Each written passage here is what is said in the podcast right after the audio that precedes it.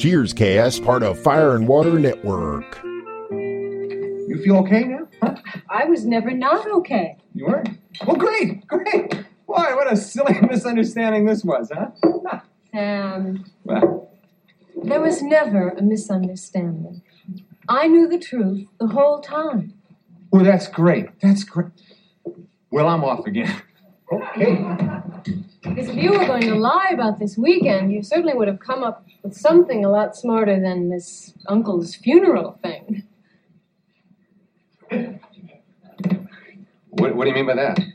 I could check on it in a minute. All I'd have to do is call up the local newspaper and ask them to check on their death notices for the last few days. oh, yeah, yeah, of course. Everybody knows that. Okay, well, I got to skedaddle. I got a funeral waiting for me. Don't we all?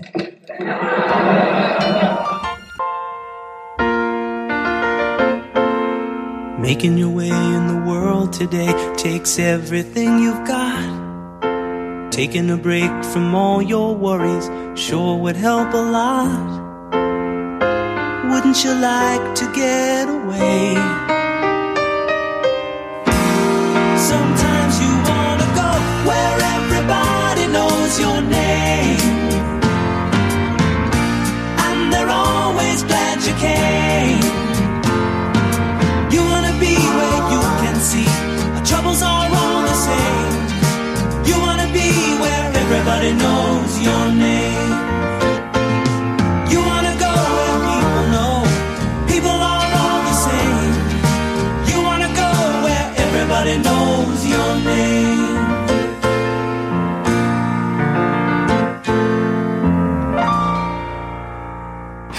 Welcome back to Cheerscast, the podcast where everybody knows your name.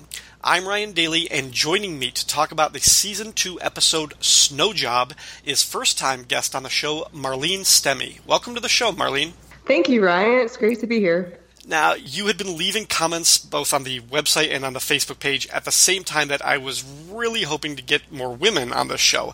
So I reached out and I was very happy that you wanted to come on. So this is great. Thank you for being my guest. Oh, you're so welcome. I was very enthusiastic that you had um, kind of an open casting call for a female, and I thought that's me. So- which is ongoing. If Yeah, anybody else is listening, they want. Yeah. As a first time guest, you do have to answer the same question that everybody else gets, which is how and when did you discover Cheers, and what has your experience with the show been? Okay. Um, I started watching Cheers either at the end of the fifth season or in reruns during the summer prior to season six. I was 12 at the time and I was kind of reflecting back, so I don't remember exactly if I saw some of the episodes of season five as they were airing at the very end or if I picked them up over the summer. Um, but that that is when I started watching it. And I remember some of the episodes from the very end of season five when Shelley, and I knew that Shelley Long was leaving and so forth. Um, and again, as I said, this is when I was 12, and the other 12 year olds of my acquaintance weren't really watching Cheers at that time, as you might imagine. Although I have met some people and made some friends since then that tell me that they had sort of the same story that they were like young girls and young women that loved Cheers and didn't have a lot of discussion about that. So anyway, I was 12 and I really started watching in earnest at the start of season six. And I remember watching Home as a Sailor when Kirstie Alley first joined the cast and was sort of hooked from that point on. I recorded them on VHS and would rewatch them and so forth. And I had all of them from then until the end of the series um, recorded and kind of caught up with the first five seasons in syndication. So that was my sort of, I guess, like early like childhood and adolescent exposure to Cheers. And then when I went to college, I had a few friends that were interested in watching it, and so we would watch them. And then I kind of grew away from it. I don't know why. Just as life goes, you know, you get into other things and so forth. And I really didn't watch that many episodes over the ensuing years. I'd watch a couple here and there. Sometimes I would watch the Thanksgiving at Carla's episode over Thanksgiving because that was always it's sort of a fun classic, you know. But I'd even been to the Cheers bar in Boston a few times, and somehow that never started me looking to see old episodes. And I was even there this past March when I was in town um, in Boston and it didn't occur to me to keep watching the show. And then in May, I saw that iTunes had the entire series for twenty dollars, and I thought, well, I'll watch one once in a while. That would be fun and nostalgic. And I put on the pilot about a week later, and within two months, I'd finished the entire series. so I just absorbed it, and I've been watching them since that time, not as steadily, but uh, just back into it, and I love it as much as I did when I was that age. And that's been really interesting because the first time that I went back through it, I remembered there were some episodes I didn't remember at all. Some I remembered pretty well, but I also was remembering the first time I saw them. So it took me back a number of years, and that was a lot of fun. Oh, very very cool. Yeah, so that's my that's my uh, story in a nutshell. No, yeah, I I love the fact that you were just kind of getting into the show on your own, and then you know discover the podcast right around the same time. That's very Yeah, fortuitous exactly. on my part. Yeah. Yeah. Um, a couple of episodes ago, as of when this episode is coming out, I had Michelle Hendricks on the show with her husband Gene, and I completely forgot to ask her the question, which was kind of my basis initially for wanting more female opinions on the series, which is, what do you think of Sam Malone as a character? Uh, As I said, one of his defining traits throughout the series is his womanizing and his sexual conquests as a female viewer, what do you think about that? Oh, that's it's a multifaceted answer that I could give. I'll try to make it brief uh, for this time. But I, so I started, as I mentioned, I started watching at the start of season six, and so that was sort of the Sam that I knew going forward in time. And he, at that point, was more, in my opinion, more of a womanizer, and like sort of more hardcore into that than he was at the in the earlier part of the show. So I saw more of that side of him. Um, and then I think later on, as we get to the second half of that, the second half of the second half of Cheers, if you will, he kind of changed back. But I didn't, I didn't see the whole, I guess, like trajectory of his character. So it's been interesting watching from the beginning this time, and as you know, an adult, so many years later, because I really like him. I like him as a character, and I would like him as a person. I do not like his behavior, the womanizing behavior, but I like the way the show. I think the show came full circle in the end. I think it's a complete story of his, and I don't think that it's necessarily structured that way. But I think to me, it makes some sense of his behavior. And there are certainly things that he does that are deplorable, but I think that each of the characters has almost a fatal flaw, and his is just the most prominent, perhaps. I don't know. I mean, the episode that we're going to discuss, I think, has some of his perhaps his worst behavior in it, and I'm not sure that it's entirely the full picture of Sam. But I can't help but liking him as a person, and it's not just that he's charming. It's that there's this there is like an underlying consideration of people and care for people, even though he is like flat out a womanizer, and there's not really an excuse for that. I don't think, and I don't think that they make excuses for it in the show. But I think that it's uh, you know something. Like, Yeah. I don't know. I'm not. I'm, I don't want to, you know, repeat myself, but it's just it's his behavior. But I don't think it's the whole of his person, if that makes sense.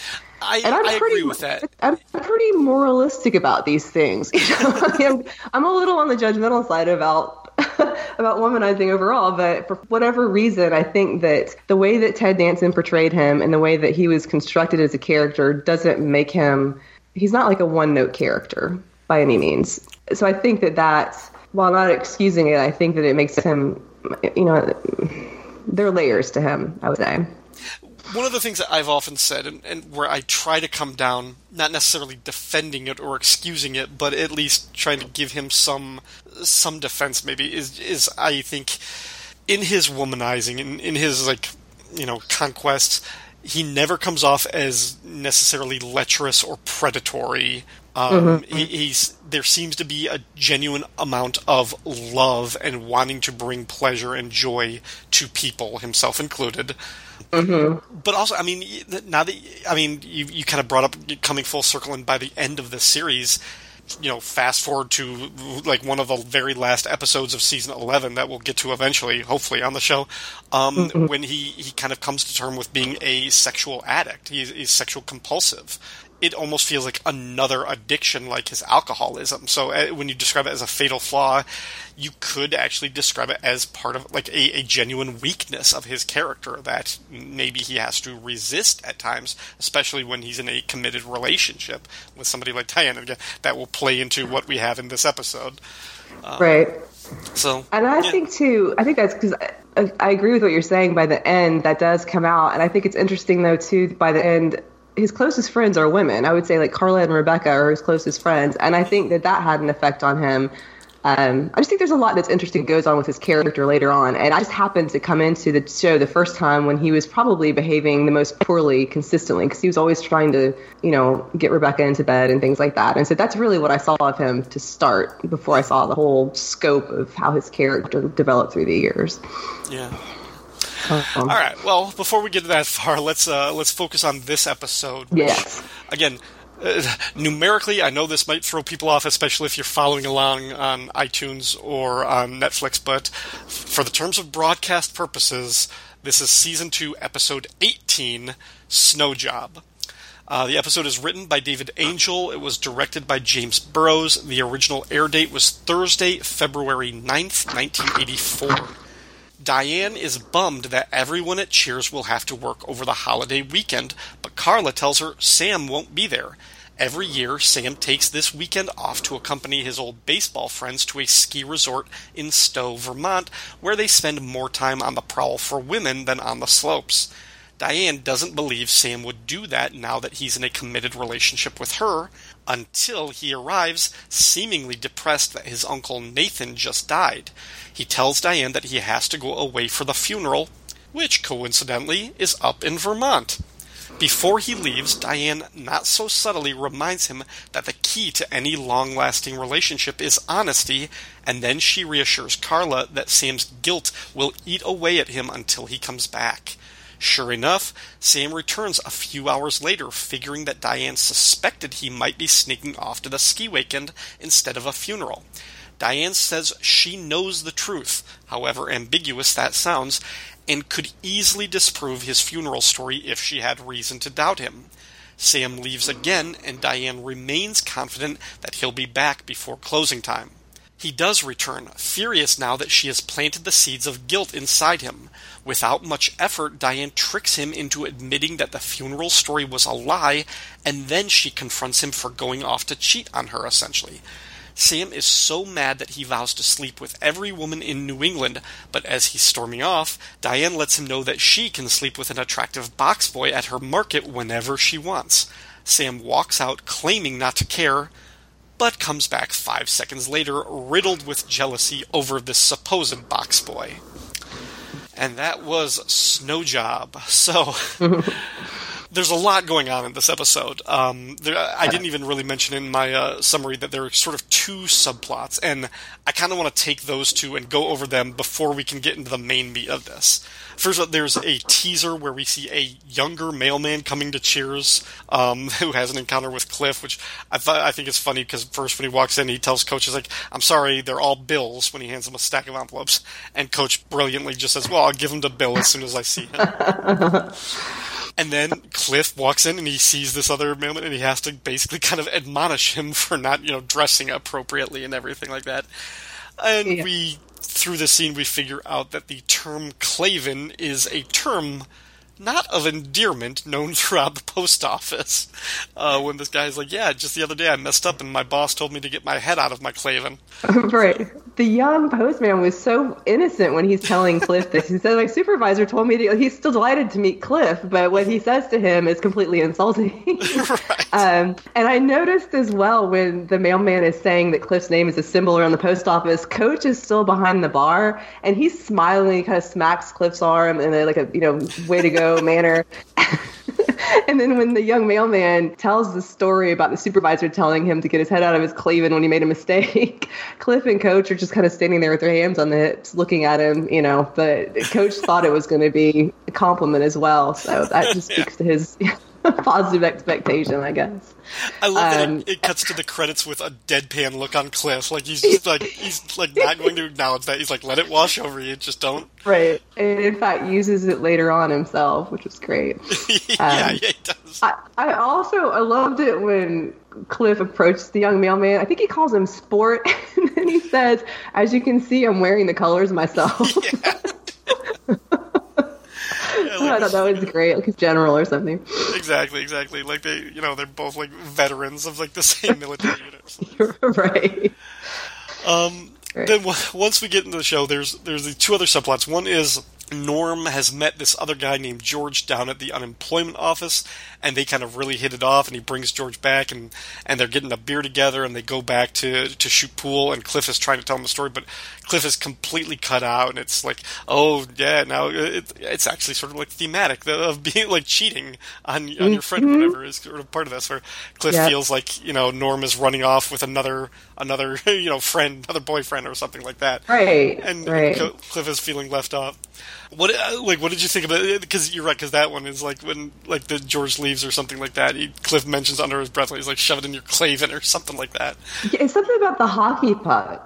Oh yeah, and he's yeah, telling yeah. him, I hope you catch a puck. And then he says under his breath, in your clavin. yeah, yes, yeah, because they go to a Bruins game, yeah, and, yeah. uh, and then the, it, it was kind of like funny. Like once once Norm came back alone or whatever, he's like, yeah, you know, he the, George ditched me or whatever like that. And he's like, you want to go shoot? And then Cliff just really overdoes it, over the top. And he's just being obnoxious. He's like, hey, Norm is deigning to you know like invite me to play pool and everything and throwing. And I just love Norm's Yeah. response when he's like, this is sarcasm, right?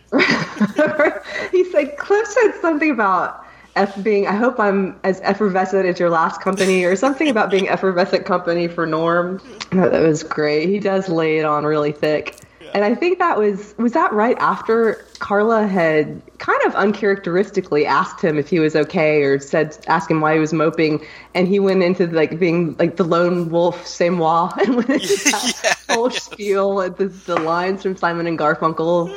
Like I touch no one and no one touches me. yeah, he, he starts quoting "I am a rock." Yeah.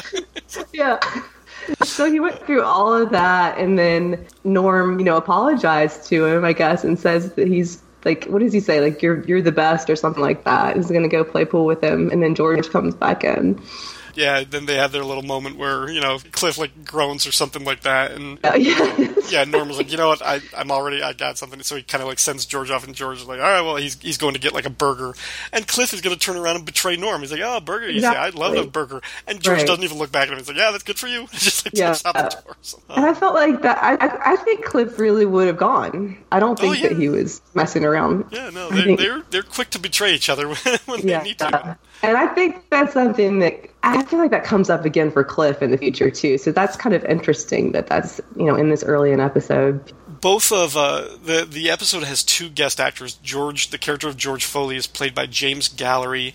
Um, he played Father Callahan in the TV movie Salem's Lot, which is based on one of my favorite Stephen King books, although it's not necessarily a good adaptation. Um, he also appeared in an episode of MASH for Rob Kelly, the host of MASHcast on this network, uh, and he was in the movie Mr. Mom, which is an old favorite of mine Oh yeah, the the character the the mailman in the front in the beginning in the teaser uh, is credited as Tommy. Uh, he's played by Gary Gershaw, and on IMDb he only has eight acting credits, but they're spread throughout the 80s and 90s, like almost 20 years difference between his first and last appearance.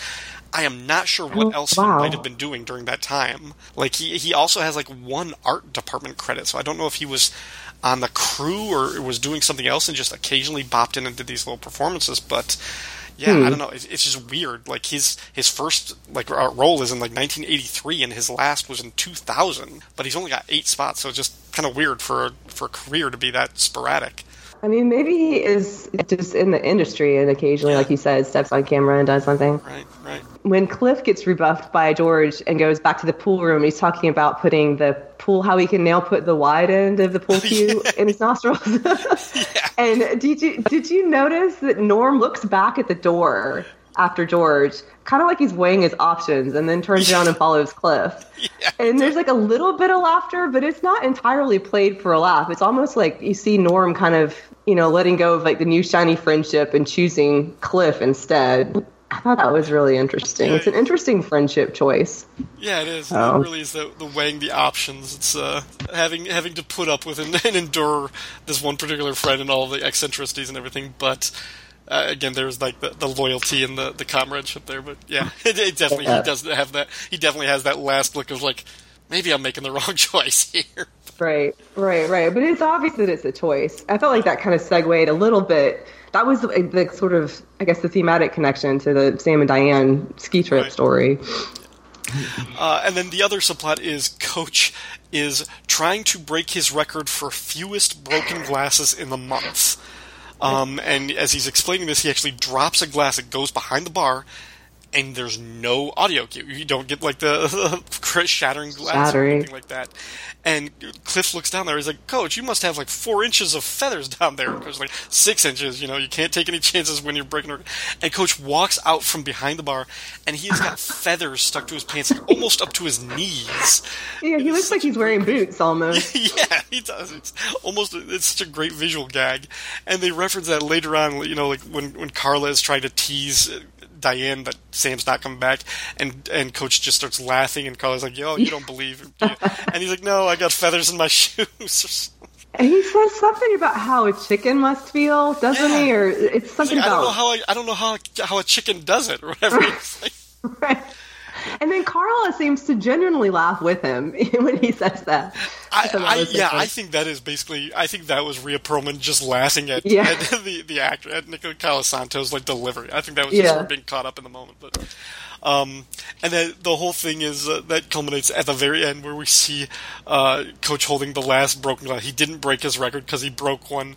Oh, oh, he holds up a banana peel, like he actually slipped on a banana peel. But the Yeah. line that he says is "damn tropical drinks." Oh, that was I love that. And then he says something about like tells him not to worry that he has a record of 11 consecutive days without starting a major fire. He's very proud of that record. yes, yeah.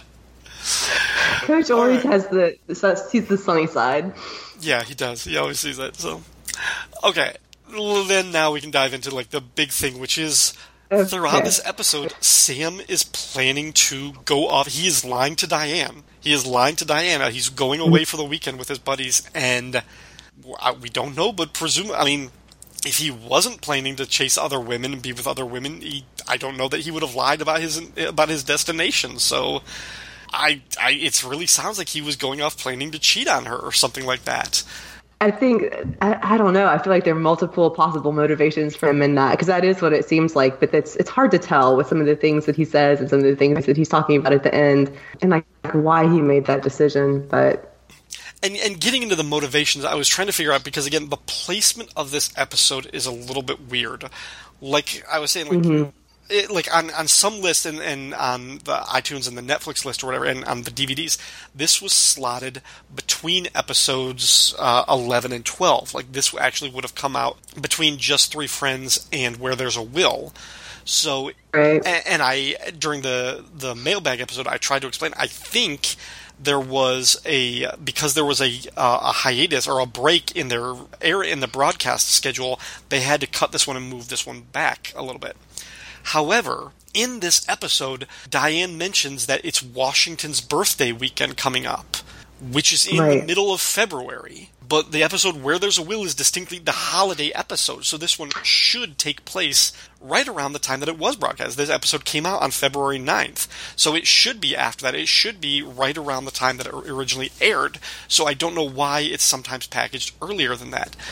But also, the episode that was broadcast before this, Fortune and Men's Weight, includes a scene where Diane admits to Sam that she kind of went on a date with another man. She went to this art show with another guy and brought him back to her apartment. They didn't do anything. They they just had coffee or whatever and had a little bit of a kiss. That episode ended with them sort of kind of acting like well they, they both threatened to break up with the other and it's a really kind of ambiguous ending with the with the whole thing. This episode two it's like, all right, they're back together, but he's going off to cheat on her. And by the end of this episode, are they broken up? Are they together? These are two episodes in a row where they start off together, but by the end of it, it's like, are they a couple? I don't know. And it's it's really weird to have these mm-hmm. two back to back like this. And at this point, like the there wasn't so they were very episodic the whole continuity it wasn't like the the show where you like binged watched like a whole meta long story storyline other than the fact that they are a couple but did Sam decide to go on this thing because of Diane went out with another guy? I I, don't know about that. It's just it's weird. Yeah, I, I think it theme. Yeah, I don't know. I think it does thematically fit in after that one, after um, Fortune and Men's Weights, better than it would have after just Three Friends. So it makes sense to me that it's in that spot, and also just the progression of the relationship in whatever state it's in. I don't know. I think that now we're kind of accustomed to seeing shows that, like, if that one of them sort of leads into the other, like it's very sequential, so you're not necessarily missing part of a story. Whereas with Cheers and probably other shows at that time, I think that you get maybe like a little slice of what's going on in their lives, but you have a sense that maybe other things have happened that weren't part of the show. So I'm okay going with that. That they didn't necessarily go from the events that ended the last episode directly into this episode. Mm-hmm. I think it. I mean, it's so that it, it makes sense that it flows that way. I don't think we necessarily have to see everything that's happened, though.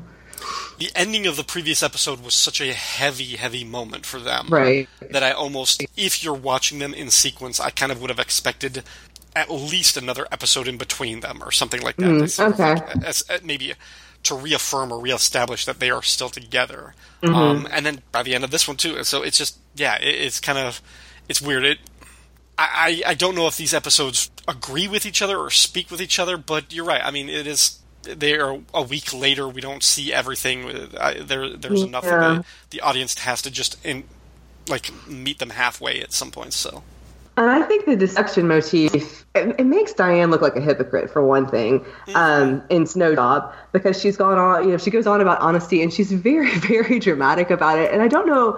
I don't think it's supposed to be funny. I think Shelley Long does a fabulous job in presenting Diane that way, talking about um, what was it? If there was a lie or dishonesty between them, it would be a crime of the soul. Doesn't she use something like, like very affected phrasing when she's talking about it to Sam? Um, and I just, I don't know. I don't think the relationship is quite that deep. I think it's dramatic. I don't know if it's deep enough to call dishonesty a lot or a crime of the soul. But I thought that that was like at the very least ironic, if not kind of hypocritical, coming after the last episode when she was the one that wasn't was like leaving things out. She didn't outright lie, but she was leaving things out, you know. And then even earlier in the season, she was I remember the episode when Sumner came back. She told Sumner she wasn't seeing anyone, so she sort of has this history of not being entirely honest. She's certainly guilty of, be, of being hypocritical too, um, yeah. and, she, and, also in, in terms of like a, a, deceit of the soul or something.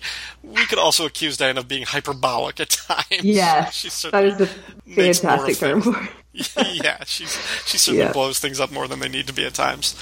Uh, um, but yeah, it's but it's because of the other one you the previous episode when she it's not just that she she invites another man but she kind of explains to Sam you know it was so nice to be able to talk to somebody with common interests and like that like she's almost kind of justifying herself that way yeah I think this episode is so one-sided we know before Sam even walks in, we know what his goal is. We like right. Carla lays out on the line. This, this is Sam's plan. So as mm-hmm. soon as he walks in, when he's talking about this dead uncle, we know he's lying. Diane knows he's right. lying, and the entire time she's got his number, and she just keeps drilling him down and like pinning him to the wall, and he can't he can't get out of this. He can't deny it as much as he tries. So I think the fact that it's so it so positions her as being the one in power the entire time that there there's no real it never it never flips or turns is what mm-hmm you know, I, I think maybe that's the thing that because of just we saw her being in the wrong the previous episode. So, right. Do you think there's a point though at which her not admitting that she knows becomes sort of a deceit in itself? I mean, he obviously started. He's the one that's told the lie, but she is is not going to confront it either. And I think that she's doing it. It becomes manipulative, I guess. Like he's mm-hmm. manipulating her, but there comes a point when she's manipulating him as well. Yeah, and I you're right, and maybe that's I was trying to figure out what it was that was tripping me up about it because I was like there's something about this episode where even though Sam is in the wrong the whole time, like it feels like I I still felt like I was rooting for him more at the end than her, and I think it's right because at some point what she's doing is almost bullying. She's being more manipulative mm-hmm. instead of just coming clean and being honest with him, which she eventually did, and that is why Sam is losing it and he's freaking out and screaming by the end of it. Why right. he's so mad? It's because you've known all along. Why didn't you just say something and talk to me? and she had to let him twist in the wind. She had to do that to to hurt him essentially because she knew and because he was hurting her and she knew that he was hurting her. But it's oh god again this is like one of those things where you look at their relationship and it's like they it's as as uh, Mike Gillis described it it's it's the, the serial killer in the basement or in the barn yeah. you're just waiting yeah waiting for oh, that was a great just it's like please bring out the man with the axe already in some ways yeah it it makes me kind of tense sometimes. They do a great job with it. Ted Danson and Shelley Long do a fantastic job with it. But the the bickering at that level and then the analysis of what the relationship is over and over again in season two uh, yeah, that's kind of what I wish it would be. It was just like, let's go ahead and bring this to a boil and be done with it.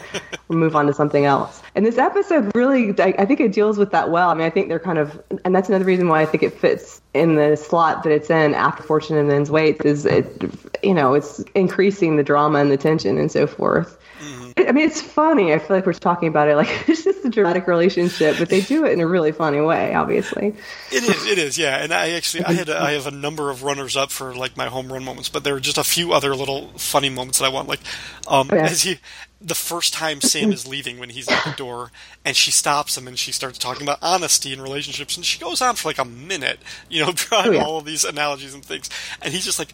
Diane, this is not one of the world's best goodbyes. right? I love the way he That explains that. great. It's like it's like he, he hasn't quite got it yet. You- actually see him stop on the stairs when it sort of hits him what's mm-hmm. happening, and then he just keeps on going. he says- right. but like at that moment, he's like, "What are you talking about? Like, why are you?" So, Yeah. There- like later on, when like the like the second time when he's like, "All right, I got a skedaddle. I've got a funeral waiting for me," and it just cuts to Coach, who's not even like paying attention. He's just at the other end of the bar, like reading the newspaper or something. He's like, "Hey, don't we all?" Don't we all? I love that. That was actually one of my favorite lines. The coach when coach follows that up with "Don't we all?" I think there was a point in the episode. This is more about the coach scenario, but at the beginning, you know, he's, when he makes the comment about he'll give the you know the mail to Bill when Bill when he sees Bill and so forth. Like there's first the first half of the episode, his comments are more like absent-minded, and then at a certain point, and maybe it's after he gives up trying not to break the glasses, he starts becoming wiser. And so his comments are more like that, like, who doesn't? We're all going to die, you know? And then Yeah, yeah. a little bit later on, well, I'll save it because my one of my favorite quotes is his quote later on in this to mm. Sam. But, but yeah, I, I noticed that as well. What do you think of Carla and in the way that she, because she's sort of an integral part, she's the thorn in the side through the, the episode, you know? Yeah, I mean it's it's. I mean she's the one who sets it up in the beginning because she's trying to. She I, she's hoping to break them up, and she's trying to drive this way, and she's trying to call attention to it, uh, probably hoping that it will spark this fight because she knows what's coming. And it is funny that throughout this, like I mean, Diane proves herself right and Carla wrong throughout this, as as Carla is expecting. You know, she's.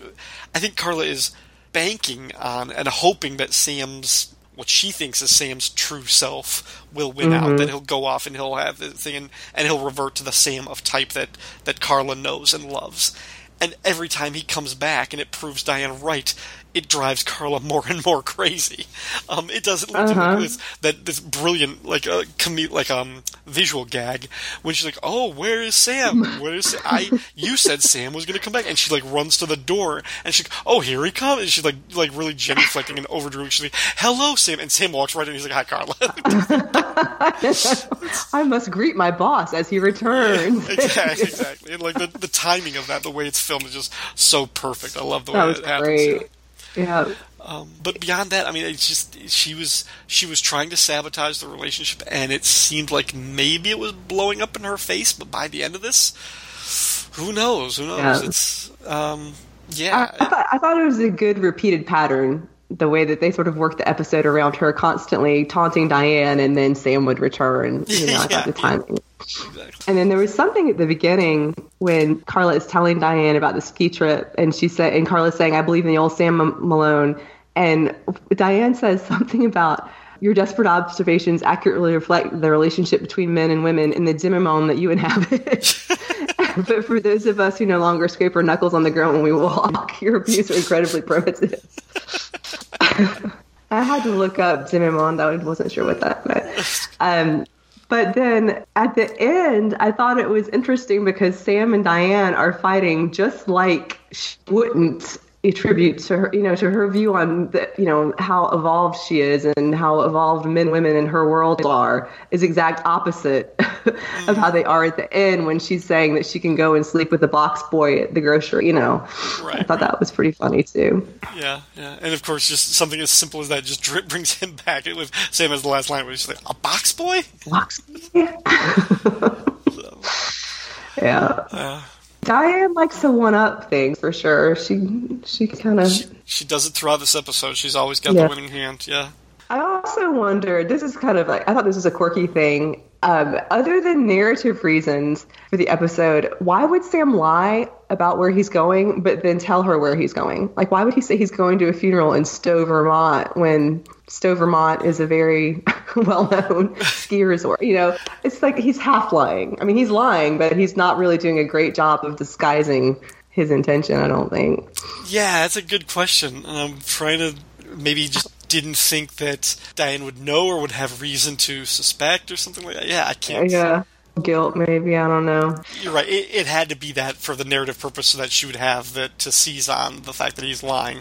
But uh, Yeah. she actually sees. Uh, she's like, "Stowe." She's like, "Isn't there a isn't that a ski resort?" He's like, Ski "No, I think there is resort? one." Right. It's like, Welcome to Vermont, Sam. he talks about how he's been there so many times that they changed the they changed the sign. name. Welcome to Vermont, Sam.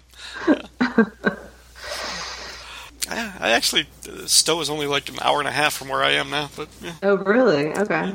Where, where are you? I'm in northern Vermont now. Yeah. You are okay.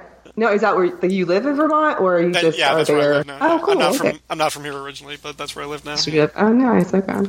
Getting into some of the uh, superlative categories for Norm's tab, Mm-hmm. um, despite the fact that initially he orders a pitcher, which is just uh, as a joke for him and George. Um, Right. I give yeah, I give him credit for three drinks this time, which brings him up to 179 for the series up to this point. Um, for the employee of the week category, for the MVP, who did you have for this one? Oh, wait. I still up to the wire. I've been deciding who I would pick. Um, I would. I have. I'm going to go through two, and then I'll pick one. I would say on one hand Sam because I think his absence changes the. You could feel it in the bar. It's not the same atmosphere when Sam's not there, and I think he has to tell his story of what's happening and report it because he's not there to act it out like he normally is, and he does a great job of coming back more, you know, escalated each time. Every time he has more nervous energy, and he's almost manic by the end of it. And I think he uh-huh. does a fabulous job of that. And then he kind of drops down into the lines about how he works for the government so forth. You know, so he's gone from this like really upstate down to this trying to be more serious. I just think the back and forth that he has to do running in and out of the bar uh, he does a good job framing that the story in the episode. But then on the other hand, Diane is there the whole time, and as much as some of her behavior bugs me, she does a really good job of keeping her end of that story going, and just the way that she sort of progresses through it too. So I don't know. Like my my gut reaction though is Sam. That's who I had too. I had Oh, for, for the okay. reasons that you said, just in, in large part, just because of the range of emotions that he goes through. Yes. From the pretend sadness at the beginning, for Mm-hmm. lying about like pretending to be depressed, um, to his kind of gnawing suspicion, to the manic. uh, You described at the end, the mania, to exasperation, anger, and just outrage by the end of it, and everything. Like all the ranges that he goes through. Yeah, it was it was between Sam and Diane for me too. I thought Diane was great, but I felt like Diane was also pretty pretty measured and assured throughout the entire thing, and she didn't really show the range that, that Sam did. So I, I would give the edge to Sam for that one. Um, Yeah. for for the home runs for the best gags, you mentioned one of them that I had as my runner up when he's like, "All right, Diane, I have to level with you. I work for the government." and, she, and her response, she's like, "You are an idiot." And he's like, "No, no, no, that's just my cover." so, um, and It's I got- hilarious, and I Go ahead, go, go, go. No, I was gonna say it's hilarious, and I think it it almost seems true of Sam. Like I wonder if it's not true of Sam in general sometimes. So it's like funny on two levels. yeah. Um, I've got I've got uh, two others on there, but uh, what was your what was your or one of yours? One of mine was the sort of obvious one that I think is still funny is the classic Norm entrance when Coach asks what's shaking Norm, and he says all four cheeks and a couple of chins, Coach. the George kind of slaps him on the back and is laughing. And then Diane is genuinely laughing at what he said too. And I don't know if that was like Diane or just Shelley Long going along with the antics and so forth, but it was just a genuinely funny response and kind of the Yeah, classic yeah. line. So that was one of mine. And then uh, another one. So when Sam comes back, I think the second time, and Carla comes by with the cup and she's like, alms, alms for the dink, you know, and hands him the cup. And then as he passes by, as Sam, you know, is passing by and has the, the cup in his hand, Coach leans over from the bar, like puts some coins in and says, poor devil. I, that's probably my favorite. Poor devil. Um, I love the moment when he's again Sam is freaking out and Diane's like, "Sam, Sam, you're gonna miss the funeral tomorrow." And he's like, "How am I supposed to enjoy a funeral when you're making me this crazy?" Love that Yeah. Um, Oh, that was but so actually, sweet. I think of all of them, and the the line about working for the government, that exchange might be my favorite. But there's one that might rival that. I, I might like this one a little bit more. It's earlier on when he's first telling her that he has to go, and he's walking back to the apartment, and and Diane's like, "Well, Sam, why don't I go with you to you know be supportive of you at this time at, at the funeral?" And he has to make up an excuse. He's like, "I don't know, you know." He's like, "My aunt Alice, she wouldn't really approve of unmarried people sleeping together." And Diane's like, "Well, Sam, we don't have to sleep together." And he just like very like like not ironically just kind of like looks at her with confusion. He's like, "Then why would you be going?" Why would you go? just, just like the sincerity, like for that moment, That's he's the only not, thing that. yeah, for that moment, he's like not in the lie. He's not living. The, like that. That was just like a, a real logical question. He's like, "Why would you come then?" I know. What's the point? um, there's the line at the end. I think that's that line is funnier. But when Sam leaves after he and Diane have had the big fight about the box boy and so forth, and Coach says, "Holy mackerel! I forgot to ask him about the olives." Oh, yeah. And it's it was just a good break in the tension, I think. And Coach is all it's almost like I- he didn't even care to pay attention to any more of the drama, you know. Just Yeah, Coach is great for ask him that. about the olives. Um, because the it's all about deception. Because they have such a fight throughout this. Like, I mean, they, the, season two is full of a lot of like heavy emotional fights and everything, but they still manage Yeah. to be really funny, and that's you know, one of the geniuses of the show. So, Yeah, I agree. yeah. Any any final thoughts about the episode before we go? I thought, I mean, we mentioned this a little bit at the outset, but just the parallel between the Sam and Diane and the Norm and Cliff story, I thought was interesting. I think that Sam and uh, there's some interesting similarities between Sam and Norm in general. I think, and I think it's interesting that they in this one they they kind of forego the shiny new thing to stay in these more difficult relationships, and both of them do that in their own ways. And the stories are entirely separate, so I thought that that was kind of that was uh, think the Norm and Cliff, you know, relationship story had been wrapped up by the time we really get into the Sam and Diane bit. So I thought that was like an interesting choice in storytelling. And then the whole thing about everybody's experience, like what they wanted, failed in the episode, and it even went back to you know, like Sam's Norm's didn't get exactly what he wanted. Coach didn't break his record. Carla didn't you know, Sam didn't go away and fulfill Carla's expectations. And even that little bit on the phone about Anne Marie being held back a grade, I thought was kind of an interesting um, connection with that, too. Like, everyone failed in the entire episode in some way or another. Yeah, that's true. I didn't even think about that, but yeah, Yeah. the the goals that they had and the expectations they had, they all failed. Yeah. yeah, Yeah. yeah. There's, Just super depressing, but it was all funny, but they all, you know, kind of fell short. yeah. Carla's oldest daughter. She mentions that she's held back a grade. She's like she's already been held back twice in her class photo. She looks like Snow White in the Seven Wait, Dwarfs. drawers. yeah. And then coach had that line of, yeah, like, well, skipping a grade is just as bad. And he skipped four. They called it high school. Uh, well, all right, Marlene. Thank you very much for being on this episode. I had a lot of fun talking about this one with you. So, yeah, Uh, thank you. I did too. where else can people find you online, or if they want to hear other podcasts that you might have contributed to? Well, right now I am on an, an X Files podcast. It's called the X Cast. It's on a different podcast network. Um, so not Fire and Water. It's on uh, one called We Made This, and that's my main other online activity at this time. I have a blog I'm working on. I want to start a Cheers blog, in fact, but I haven't quite gotten into that, so I can't really give any sort of information on that. But um, I'm on Facebook as Marlene Stemmy, and hopefully I'll have more things uh, coming out soon. Thank you very much again for being on the show. It was great to talk to you. Yeah, thank you. Um, Thank you, as always, to the listeners for tuning in. You can support the show by liking or sharing on Facebook and Twitter, or you can leave a comment on the website, fireandwaterpodcast.com. You can also support the Fire and Water Podcast Network on Patreon. Special thanks to all of our patrons, and especially Mike Gillis from Radio vs. the Martians, and Rick from Jeff and Rick Presents Unpacking the Power of the Power Pack both of whom sponsor this show. For more information on how you can support the network in general or this podcast in particular, visit patreon.com slash fwpodcasts. Thank you everyone for listening, and until next time, we're closed. I don't know what you're talking about. I like hell you don't. Every time I walk through that door, you say some little thing to make me drive all the way back down. You know, I've been on that road so many times they changed the sign to Welcome to Vermont, Sam. What are you accusing me of, Sam? I'm accusing you of accusing me of being a liar. I mean, all that crap about calling the newspaper. You just said that to get me crazy, huh? I mean, you and I both know that, that you wouldn't make that call, would you? would you? You did it! Oh, God, you him! I can't believe it! Now you know there's no funeral, there's no Nathan Malone. God, what a stupid name, Nathan! I should have said Nathan. Sam? Sam, What? I didn't call. You didn't? No. Well, then I, I look like an idiot.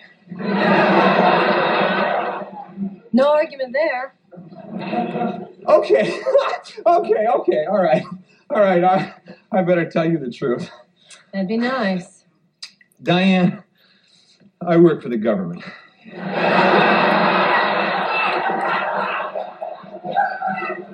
What are you talking about? I am on a top secret mission for my country. You are an idiot. No, no, that's just my cover.